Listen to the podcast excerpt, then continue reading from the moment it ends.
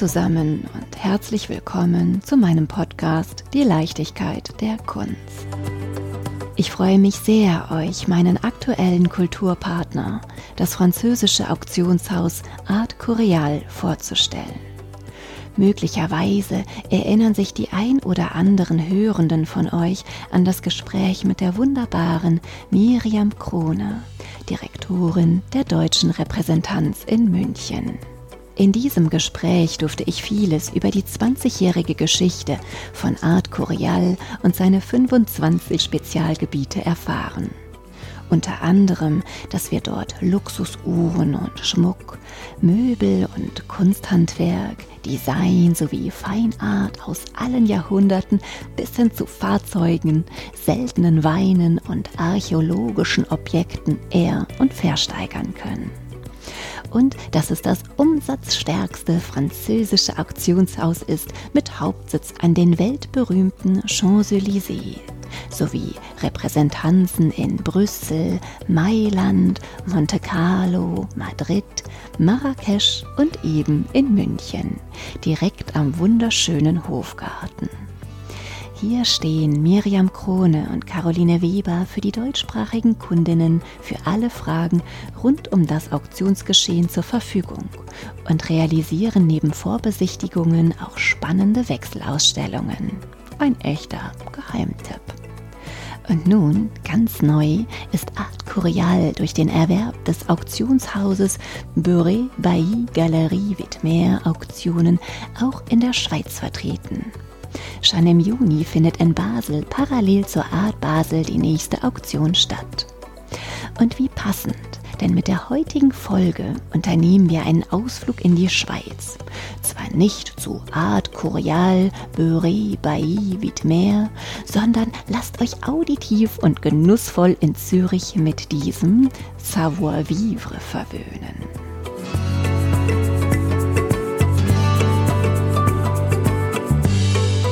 Savoir-vivre, das französische Codewort für eine bewusste und gute Art zu leben. Das geflügelte Wort für die Kunst, das Leben mit all seinen Reizen zu genießen, die kleinen Besonderheiten in all ihrer Anmut wahrnehmen zu dürfen und dem Alltag auch mal eine Prise Charme und Leichtigkeit zu verleihen. In meiner Sonderreihe Savoir Vivre stelle ich euch zauberhafte Orte, ihre Geschichten und die Menschen dahinter vor, in denen geschmackvolle Höhepunkte gefeiert werden können. Natürlich immer mit festem Bezug zur Kunst. Und dennoch, ceci n'est pas un musée. Also, lasst euch überraschen, in welches Restaurant, in welche Bar, zu welchen Menschen oder gar in welches Hotel ich euch ab und zu mitnehmen werde. In meinem heutigen Savoir-vivre nehme ich euch mit in die Schweiz, entführe euch kulinarisch und kredenze euch ein ganz besonders Trouvaille.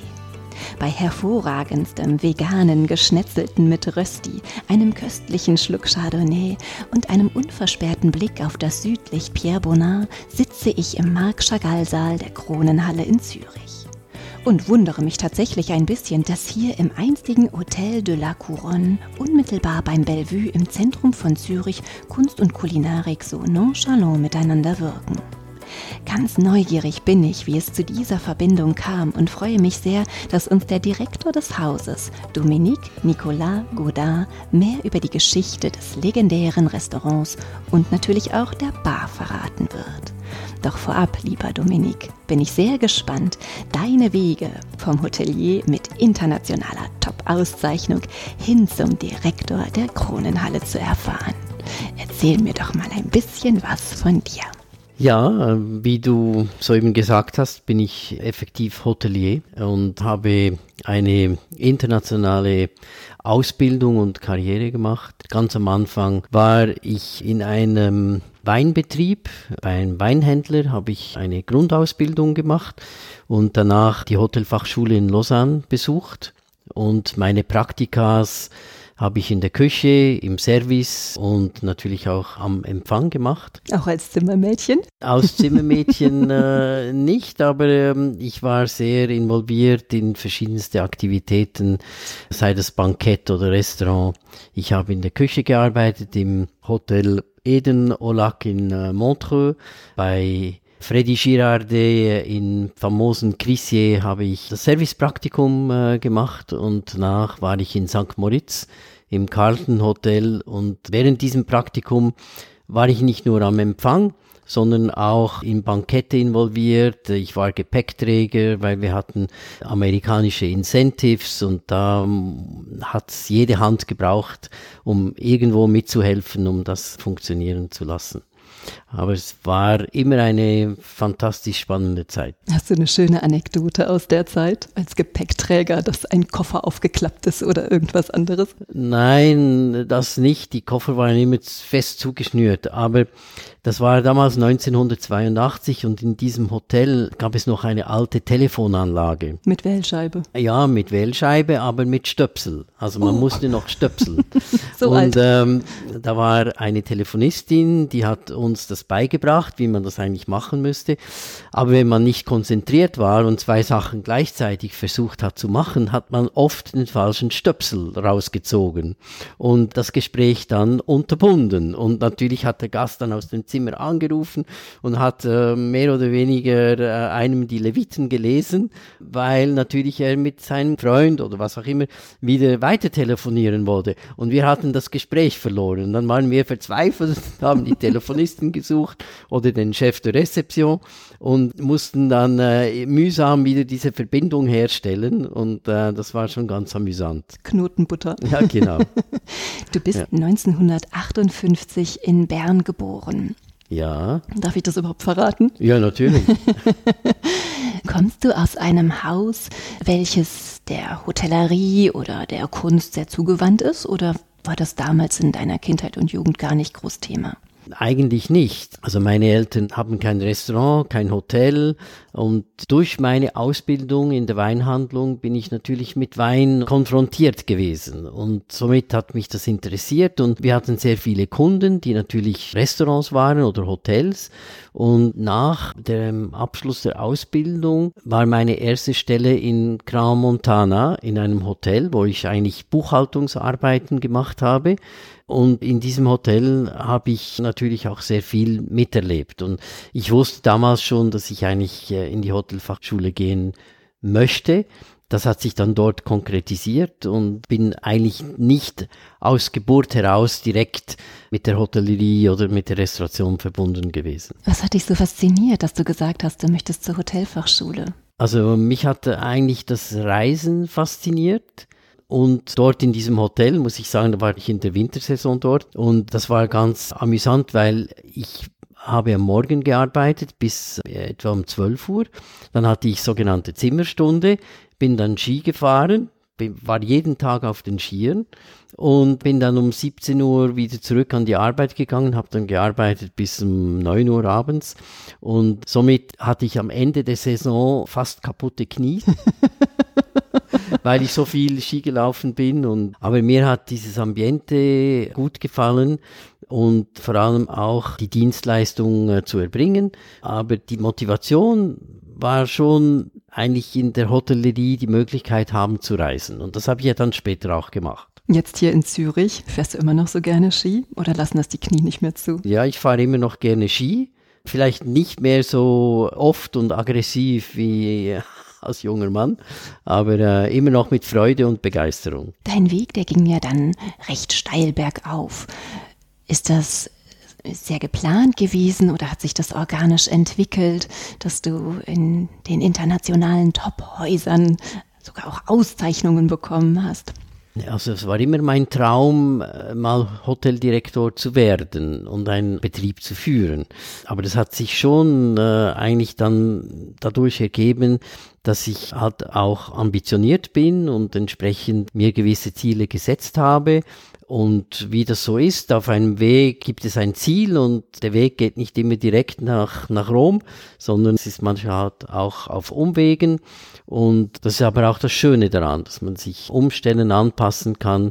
Und die Hotellerie oder die Gastronomie ist halt schon ein Beruf mit sehr vielen Herausforderungen, aber auch sehr schönen Zeiten, weil man eben an das ganze Produkt herankommt. Man führt einen Betrieb mit all seinen Aspekten, sei das nun von der Organisation, sei das vom HR, also Human Resources, die Leute äh, zu schulen, auszubilden, zu führen und dann entsprechend das Marketing, der Verkauf und einfach die internen Abläufe, die natürlich tagtäglich nicht ändern, aber sich anpassen müssen am Geschehen des Tages. Deine Umwege von Bern nach Zürich sind Dubai, New York, St. Moritz. Ich war effektiv in Dubai. Da war ich sogenannter äh, Assistant F&B Manager in einem größeren Hotel. Das war sehr interessant, weil dort äh, in Dubai, das war damals 1985, 1986,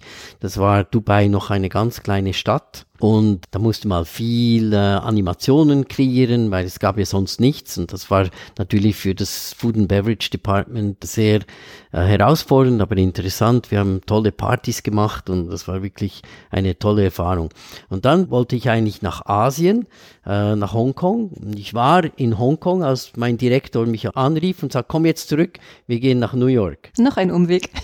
Noch ein Umweg. Ja, dann habe ich gesagt, ja gut, okay, äh, und dann komme ich mit. Und dann bin ich äh, ein paar Monate später, das weiß ich noch, das war im Juni 1986, bin ich nach New York geflogen und hatte dann die Möglichkeit, an die Cornell-Universität zu gehen während vier Wochen für eine zusätzliche Ausbildung. Und ich mag mich genau an diesen ersten Samstagmorgen erinnern. Da bin ich früh aufgestanden und in New York war es tolles Wetter, relativ kühl am Morgen für Juni-Temperaturen und dann äh, strahlend blauer Himmel und dann diese Wolkenkratzer und diese Atmosphäre. Das war eigentlich äh, wirklich ein einmaliges Erlebnis. Und ich bin stundenlang durch die ganze Stadt gelaufen, fotografiert und alles in mich hineingesaugt, so dass ich diese Ecke exakt gleichen Bilder eigentlich jetzt immer noch vor den Augen habe. Welche Erinnerungen hast du an das New York der 80er Jahre? Ja, das war natürlich eine Großstadt, ich kam von Dubai aus der Wüste nach New York. Das war ein, eine große Veränderung, aber toll. Und damals war das die Zeit, wo eigentlich in New York so langsam die Kulinarik sich anfing zu ändern. Da kamen viele französische Chefs, die aus Frankreich nach New York kamen und ihre Restaurants aufgebaut haben. Es gab auch einige Hotels, die haben französische Chefs als sogenannte Consultants genommen. Und ich hatte damals die Möglichkeit, mit Daniel Boulou zu arbeiten. Er war unser Küchenchef, aber er war sehr jung und war noch nicht bekannt.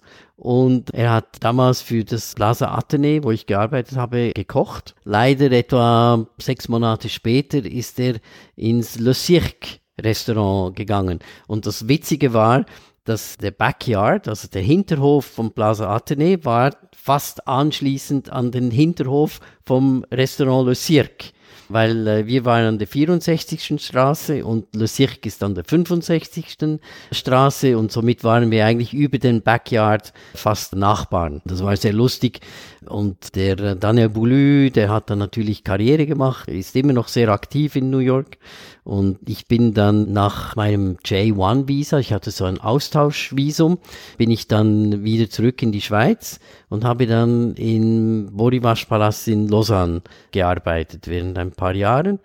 Und in dieser Zeit äh, habe ich dann die sogenannte Green Card erhalten. Ich habe da mitgemacht in einer Lotterie und hatte eigentlich nie erwartet, dass da irgendetwas draus wird.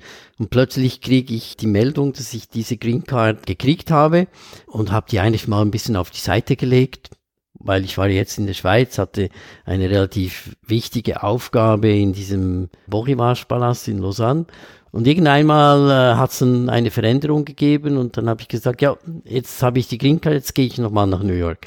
Und habe dann eigentlich, ich wollte schon immer einmal für Four Seasons arbeiten als Hotelkette und das habe ich dann realisieren können, indem ich für das The Pierre Hotel in New York für vier Jahre gearbeitet habe. Bevor ich dann New York verlassen habe und zurück in die Schweiz ging, und zwar direkt nach St. Moritz, wo ich als Vizedirektor im Kulm Hotel war für drei Jahre circa und dann nachher, als der Direktor äh, in Pension ging, habe ich dann die Direktion übernommen und war im ganzen 17 Jahre circa in St. Moritz. Und wie kam dann die Entscheidung, dass du nach Moskau gehst? Ja, das war so eine Geschichte. Ich habe eigentlich eine neue Herausforderung gesucht. Und dann hat mich ein Freund angerufen, also ein Freund und Berufskollege, der war kurz vorher pensioniert worden und hat ein Consulting angenommen von diesem Hotel Metropol in Moskau. Und dann hat er mich angerufen und hat gesagt, du, ich hätte was für dich, was ganz Tolles, Fantastisches. Und da habe ich gesagt, ja, komm, erzähl mal. Und dann hat er gesagt, ja, das ist das Metropol in Moskau. Und dann habe ich gesagt, spinnst du? Ich gehe doch nicht nach Moskau. Ich wollte es jetzt so auch nicht fragen, aber schön, dass du es erzählst. Ja, und dann hat er gesagt, nein, ja, weißt du, da musst du dich mal anschauen und so. Und Schau dir mal die Website an, das ist ein absolut äh, fantastisches Hotel und es hat eine wahnsinnige Geschichte, es ist eine Architektur, die dich umwirft und du hast dort die Möglichkeit, dieses Hotel wieder auf Vordermann zu bringen und wir machen das zusammen. Und dann habe ich gesagt, ja, ich schaue mir mal die Website an und also ich habe nicht daran geglaubt, dass mich das interessieren würde. Und dann habe ich die Website gesehen, die war so ein bisschen eher verstaubt. Dann habe ich mit ihm darüber gesprochen und dann hat er gesagt, ja, du musst halt einfach hingehen, du musst das erleben, du musst das spüren und dann schlussendlich bin ich effektiv nach Moskau gegangen. Was war denn da der Zauber, von dem dein Freund erzählt hat? Was, wenn du vorher sagst, nein, das mache ich nicht und dann reist du hin. Gab es so einen Moment, wo du gedacht hast, ach, ja?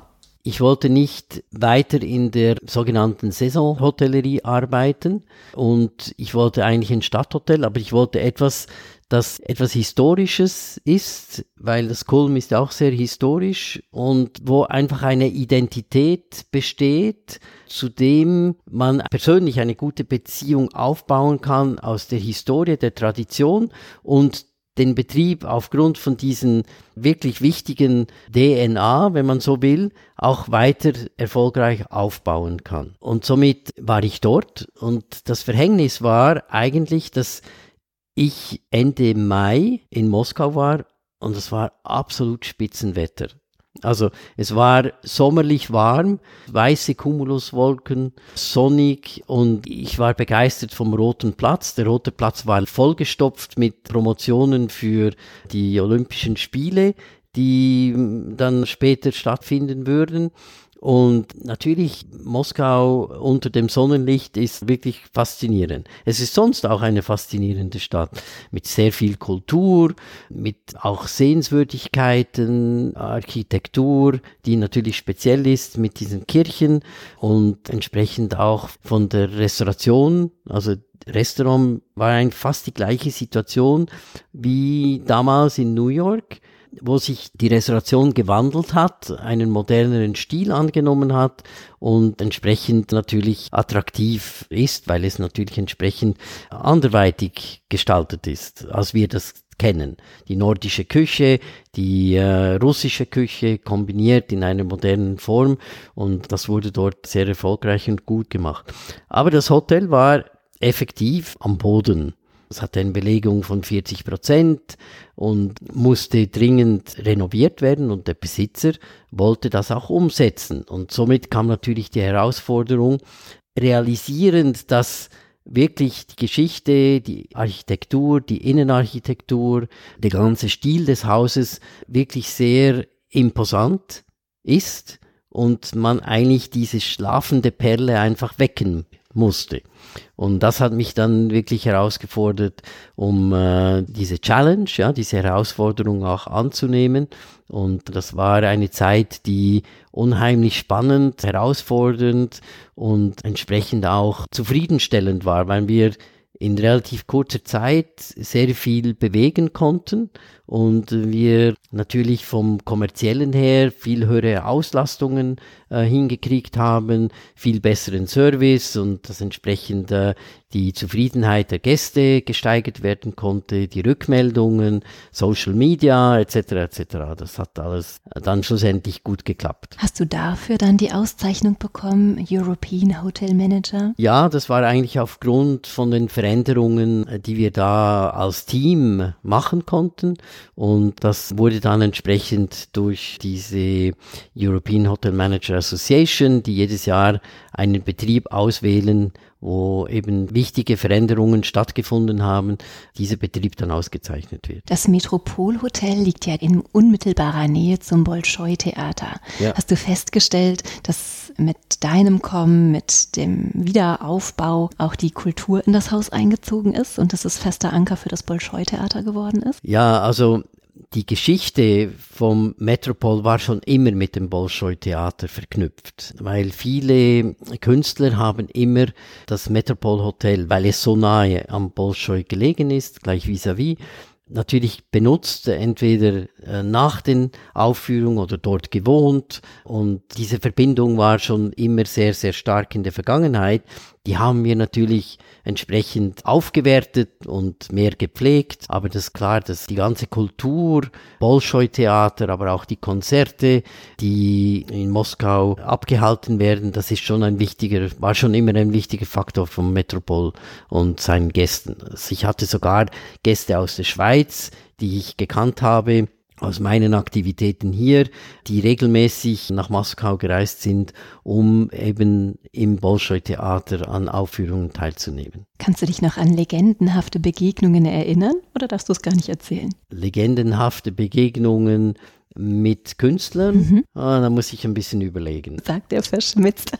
Dann kommen wir doch mal von Moskau zurück nach Zürich oder Zürich, wie ihr es ja hier liebevoll nennt, ja. in die Kronenhalle. Es ist schon so ein bisschen verwirrend oder beeindruckend, warum ein großer Hotelier nun ein Restaurant übernimmt. Oder sind hier Zimmer und ich habe sie nicht gefunden? Nein, Zimmer sind hier keine, das stimmt. Aber ich war sieben Jahre in Moskau und das Ziel war ja eigentlich, das ganze Hotel zu renovieren. Aber gab es gewisse Schwierigkeiten, warum das nicht in einem gewissen Zeitraum gemacht werden konnte. Und somit musste ich mir einfach überlegen, ja, will ich noch einmal sieben Jahre in Moskau bleiben oder will ich zurück in die Schweiz und eine andere Herausforderung annehmen? Und da ich eigentlich fast Wochenaufenthalter war in Moskau, das heißt, ich habe zehn Tage gearbeitet und war dann drei oder vier Tage in der Schweiz, war das auch ein Grund, diese Reiserei hin und her mit der Familie hier, dass ich das eigentlich nicht mehr wollte. Und somit wollte ich näher zur Familie sein und wurde dann angefragt, ob ich interessiert wäre, die Kronenhalle zu übernehmen. Und auch hier habe ich zuerst gesagt, nein, ich bin eigentlich Hotelier und ich denke nicht.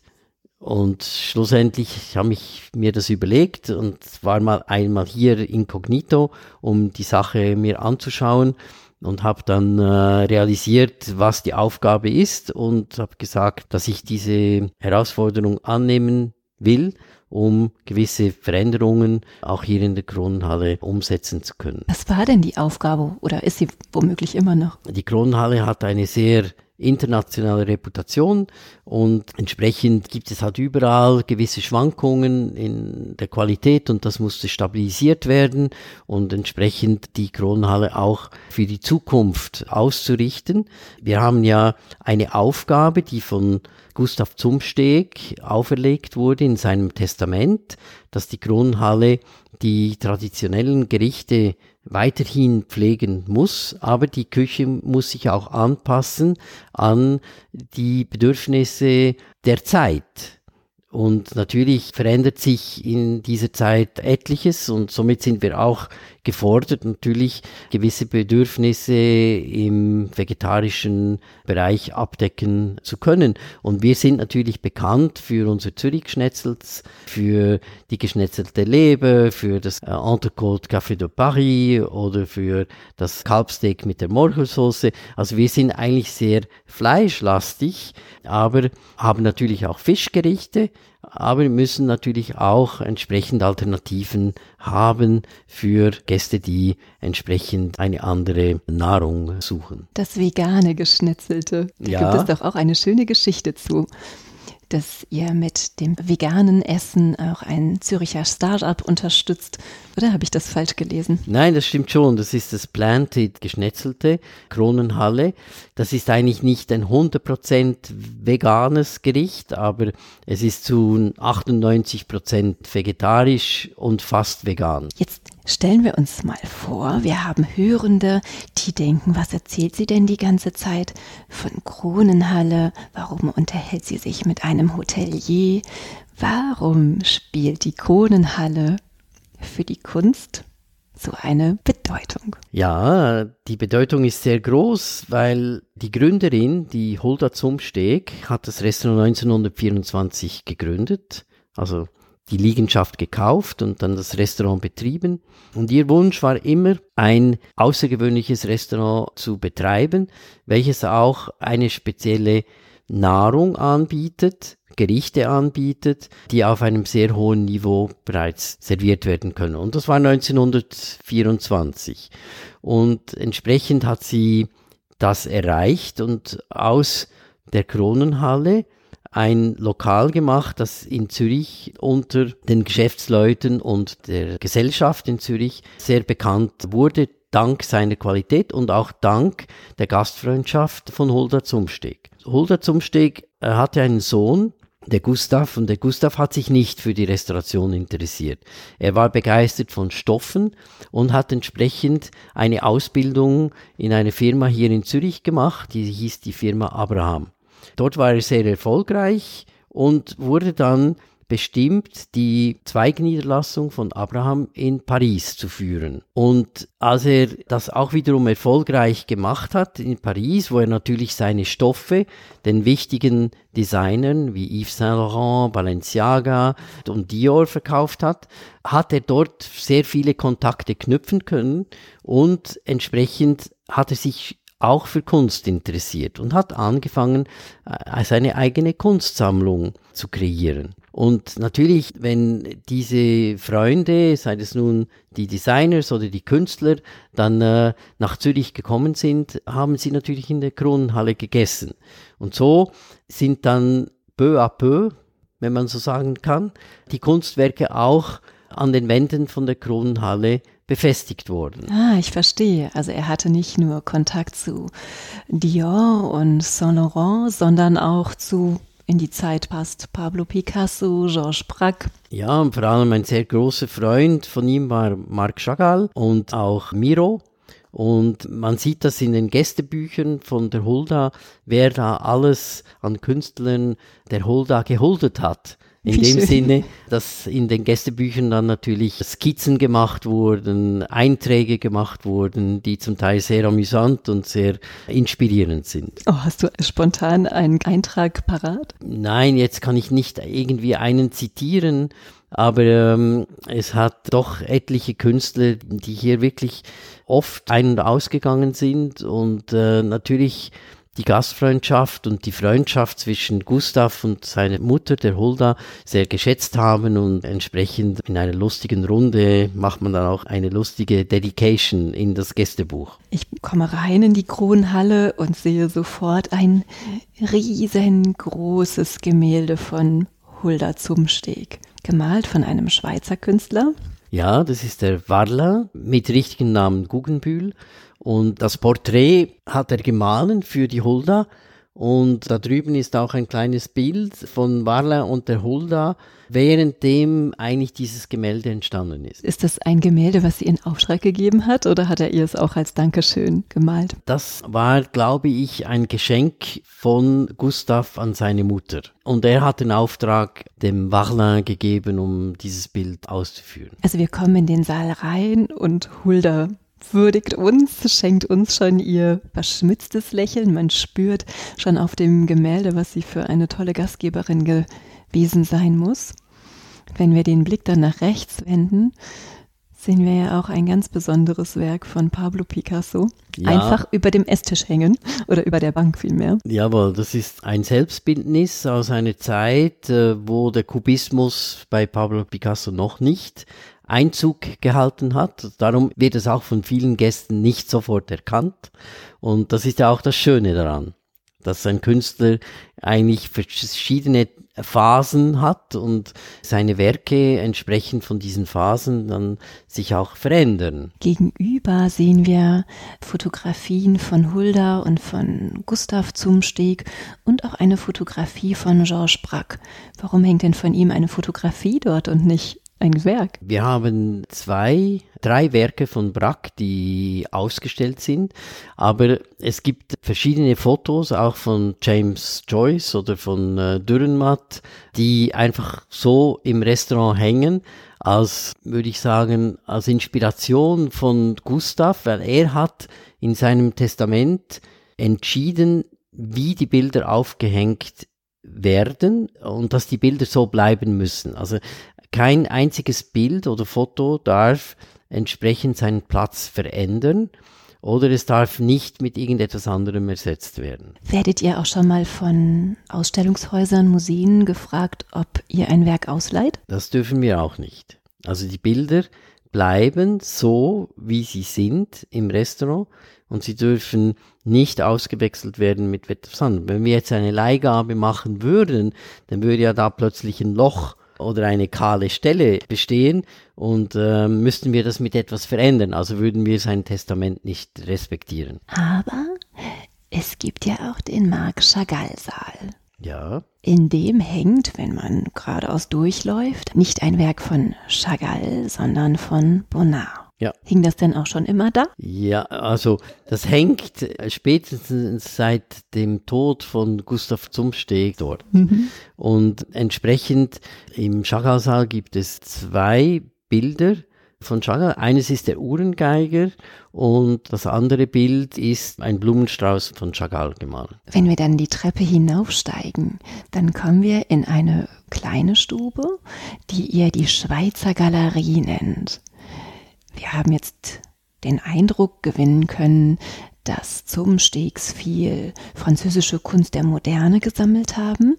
Wieso heißt denn der Saal oben Schweizer Galerie? Ja, weil in der Schweizer Galerie werden hauptsächlich ähm, Schweizer Künstler ausgestellt. Und das hat auch Gustav so inszeniert. Er hat ja eine sehr, sehr große Sammlung. Und aus dieser Sammlung hat er ganz gewisse Bilder ausgewählt, um in der Schweizer Galerie ausgestellt zu sein. Und darunter sind einige Bilder von Giacometti, also nicht von Alberto, aber es ist Diego und äh, Enrico. Seine Brüder. Ja, und entsprechend sind auch Bilder von Gubler und anderen Schweizer Künstlern, die dort äh, ausgestellt sind. Und Giacometti hat Teile der Kronenhalle Bar ausstaffiert. Die Leuchter, die Tische. Ja, also die Bar, das ist so eine Geschichte, die datiert zurück zu 1965 und Gustav hatte die Idee, dass eigentlich der Coiffeursalon, der neben dem Restaurant war und der Coiffeur anscheinend auszog, wollte er diesen Raum kaufen, diesen Gebäudeteil und daraus eine Bar machen. Aber die Hulda war komplett dagegen, weil für sie war eine Bar so etwas Schummriges, weil ja es auch nicht ein großes Lokal war. Und sie hatte Angst, dass eigentlich die Bar die falschen Leute anziehen würde und dann die Reputation vom Restaurant, die schon bestand und eigentlich sehr gut war, die Reputation dann darunter leiden würde. Und somit muss es sich Gustav überlegen, wie kann er jetzt seine Mutter davon überzeugen, dass eigentlich eine Bar auch etwas Schönes und entsprechend die richtigen Leute anziehen kann.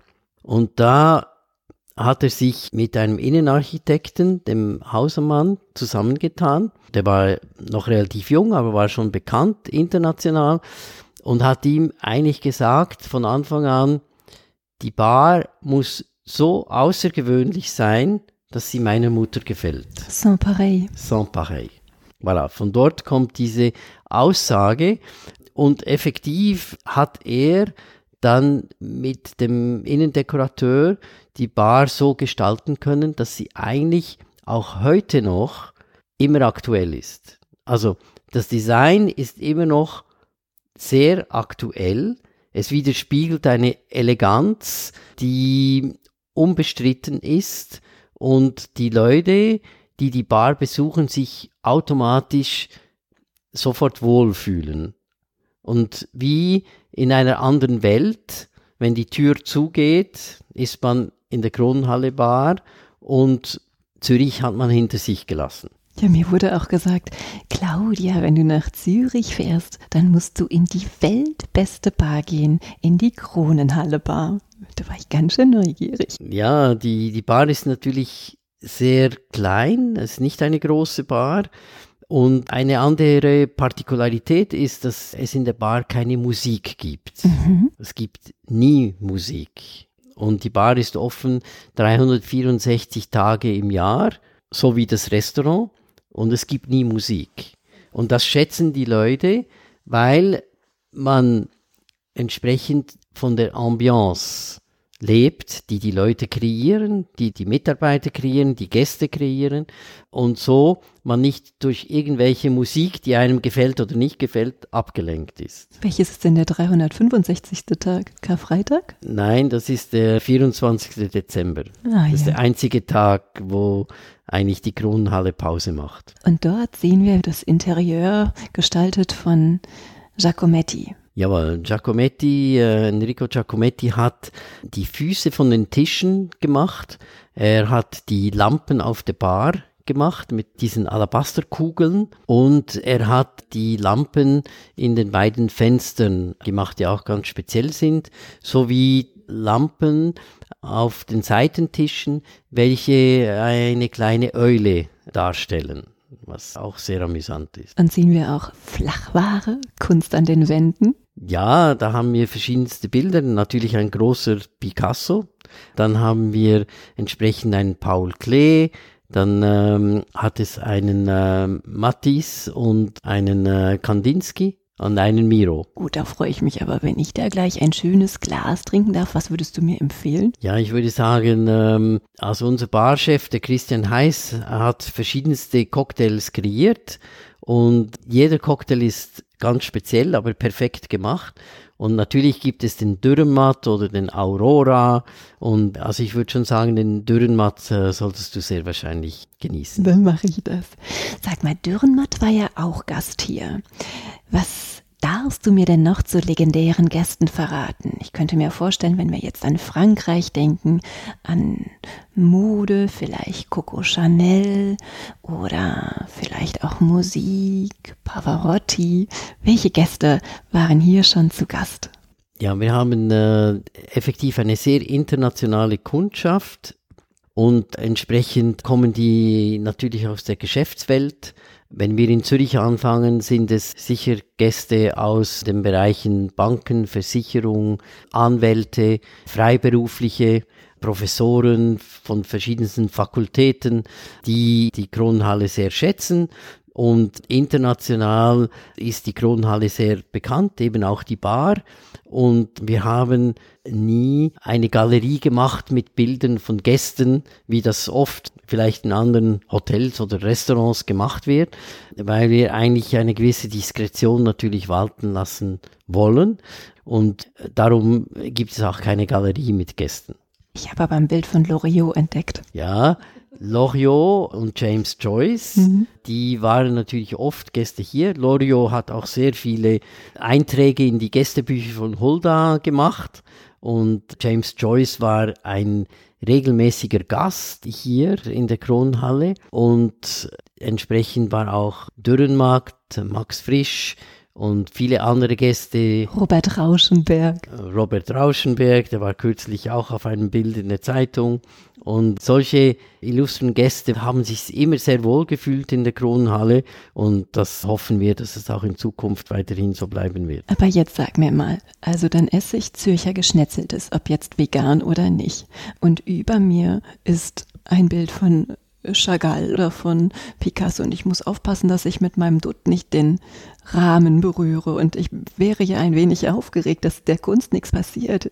Sie ist so nah. Das ist ja eigentlich das Fantastische daran, dass eben die Bilder, die Kunst so ausgestellt ist, dass man sie eigentlich fast berühren kann. Aber es ist auch so, dass die Leute Respekt haben und das nicht machen. Wenn mal per Zufall jemand mit der Schulter an ein Bild kommt, dann wird das nicht sofort runterfallen. Da haben wir schon abgesichert, dass das nicht der Fall Gott sei ist. Dank. Und ähm, aber das ist ja eigentlich das Schöne, dass Mhm. man in diese Dreifaltigkeit von Kunst, Kulinarik und dieser Atmosphäre von der Kronhalle eigentlich ein ganz spezielles Erlebnis haben kann. Und ich würde sagen, dass es nicht viele Orte gibt, wo man so etwas erleben kann. Ist euch schon mal unterstellt worden, das sind doch alles nur Kopien, das sind gar nicht die Originale? Das mögen die einen denken. Ich weiß, was es ist und das genügt. Jetzt könnte ich mir vorstellen, dass du als Direktor dein wachsames Auge und deine unterstützende Hand im Bereich des Restaurants hast. Kümmerst du dich auch um die Verwaltung der Werke oder gibt es eine Stiftung? Also, die Stiftung, die Gustav gegründet hat, nach dem Tod von seiner Mutter, ist natürlich verantwortlich für den Stiftungszweck. Das heißt, die Stiftung unterstützt die Kunst, die Stiftung unterstützt die Gastronomie und die Stiftung unterstützt das kreative Gewerbe der Stoffkreationen. Und die Stiftung oder der Stiftungsrat hat eine AG gegründet. In dieser Aktiengesellschaft wird das Restaurant und die Bar geführt. Und ich bin eigentlich verantwortlich für die AG, also die Aktiengesellschaft. Und die Werke werden von der Stiftung an uns übergeben. Arbeitet ihr auch mit einem Restauratorenteam zusammen, das die Werke regelmäßig überprüft? Ja, ja, wir lassen die Werke überprüfen, wir lassen sie restaurieren, wenn es notwendig ist. Eben, es gibt immer wieder mal einen kleinen Unfall, dass man einen Rahmen wieder entsprechend herstellen oder wiederherstellen und reparieren muss. Also das machen wir schon. Ich bedanke mich ganz, ganz, ganz, ganz herzlich bei dir, lieber Dominik, dass du mir hier solche schönen Einblicke in die Kulinarik und in die Kunst geschenkt hast. Und natürlich auch in die Stiftung und natürlich auch in deinen Werdegang. Ich freue mich sehr, dass wir uns getroffen haben und dich und die Kronenhalle ein Stück weit näher kennenlernen durften. Vielen Dank. Ja, danke dir, Claudia. Es war sehr interessant, dich mit mir auszutauschen. Herzlichen Dank. Ja.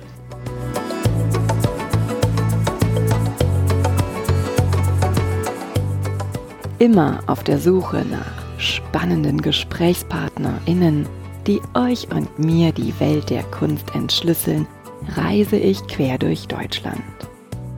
Wenn du die Reisen von Die Leichtigkeit der Kunst unterstützen möchtest, dann freue ich mich sehr über deine Kulturpartnerschaft. Geht auch ganz einfach via paypal.me slash Leichtigkeit der Kunst oder mit einer goldenen, silbernen oder bronzenen Mitgliedschaft über steadyhq.com slash die Leichtigkeit der Kunst. Bedanken möchte ich mich von ganzem Herzen bei allen Hörenden, die bereits die ein oder andere Reise unterstützt haben. PS, ihr möchtet mehr über die Leichtigkeit der Kunst erfahren und mal einen Blick hinter die Kulisse werfen? Dann habe ich einen Tipp. Tragt euch in den Newsletter bei steadyhq.com slash die Leichtigkeit der Kunst ein. Ihr habt Fragen, Anregungen und Feedback? Dann schickt mir gerne eine E-Mail an claudia at die Leichtigkeit der Kunst.de. Und wenn ihr mögt, dann freue ich mich sehr über euer Like und eine Bewertung. Ihr möchtet weitere Informationen? Dann schaut auf meiner Website unter www.dieleichtigkeitderkunst.de. Und nun von Herzen Dank.